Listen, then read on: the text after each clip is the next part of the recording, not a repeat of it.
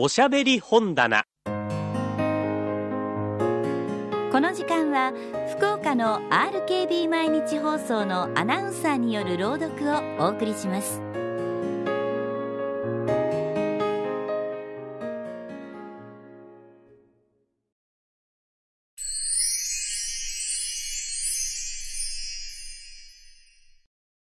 江戸川乱歩作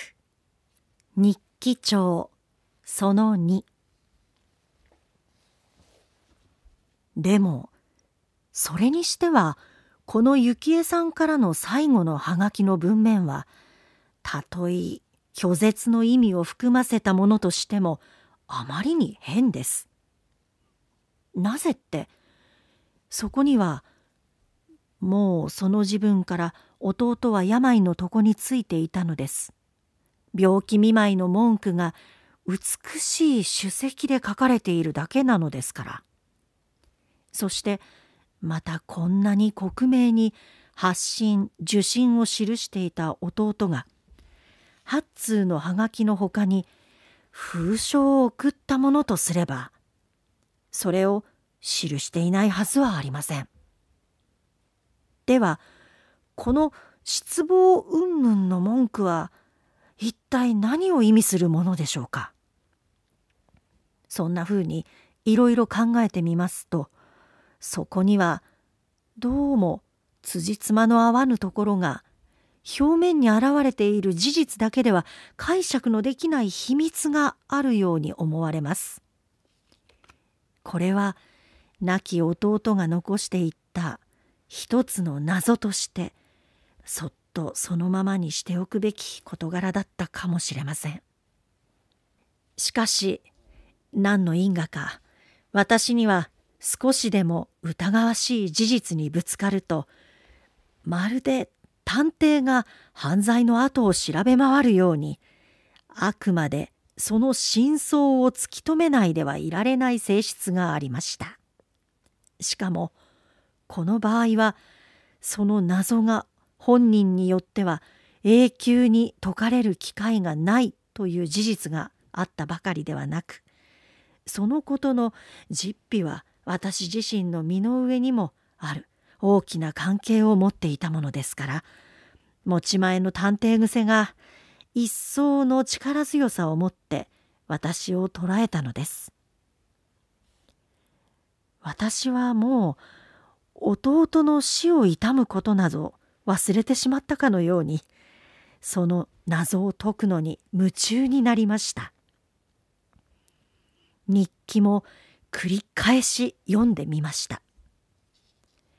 その他の弟の書き物なども残らず探し出して調べましたしかしそこには恋の記録らしいものは何一つ発見することができないのです。考えてみれば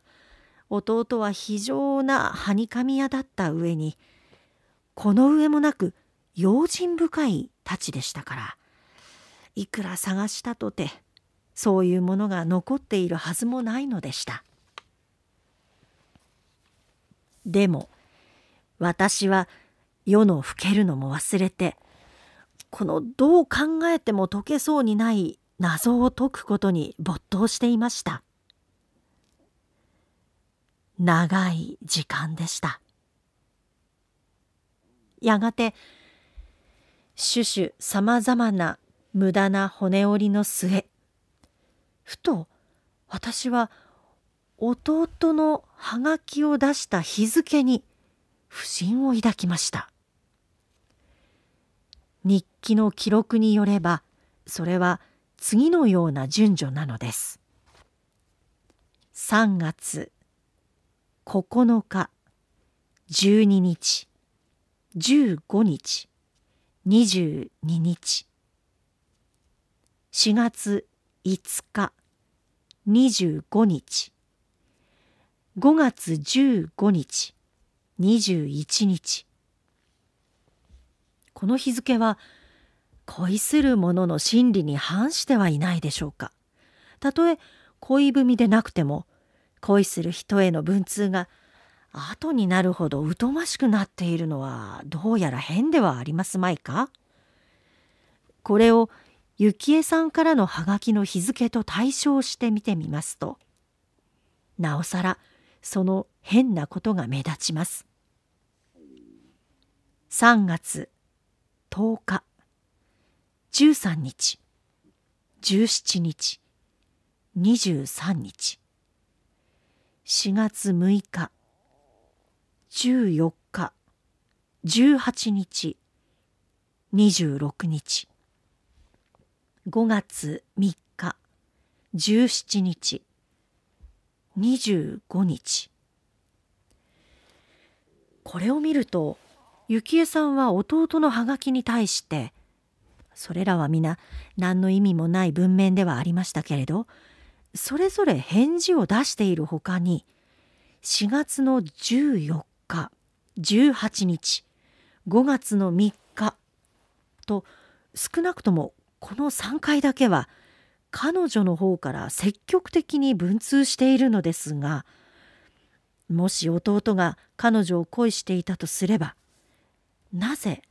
この3回の文通に対して答えることを怠っていたのでしょう？それはあの日記帳の文句と考え合わせてあまりに不自然ではないでしょうか。日記によれば当時弟は旅行をしていたのでもなければあるいはまた筆も取れぬほどの病気をやっていたわけでもないのです。それからもう一つは幸恵さんの無意味な文面だとはいえこの頻繁な文通は相手が若い男であるだけにおかしく考えれば考えられぬこともありません。それが双方とも言い合わせたように5月25日以降はふっつりと文通しなくなっているのは一体どうしたわけなのでしょう。そう考えて弟のハガキを出した日付を見ますとそこに何か意味がありそうに思われます。もしや彼は暗号の恋文を書いたのではないでしょうか。そしてこのハガキの日付がその暗号文を形作っているのではありますまいか。これは弟の秘密を好む性格だったことから押して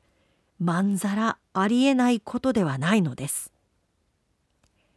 そこで私は日付の数字が「いろは」か「あいうえお」か「ABC」か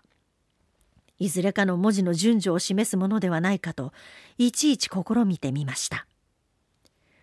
こうか不幸か私は暗号解読についていくらか経験があったのです。するとどうでしょう？3月の9日はアルファベットの9番目の「I」同じく12日は12番目の「L」そういうふうに当てはめていきますとこの8つの日付はなんと I love you と解くことができるではありませんか。ああ、なんという子供らしい、同時に世にも辛抱強い恋文だったのでしょう。彼はこの私はあなたを愛するというたった一言を伝えるために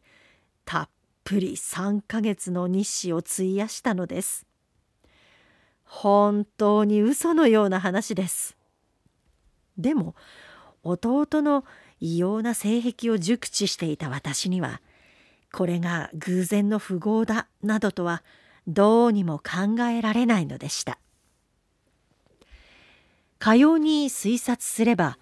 一切が明白になります。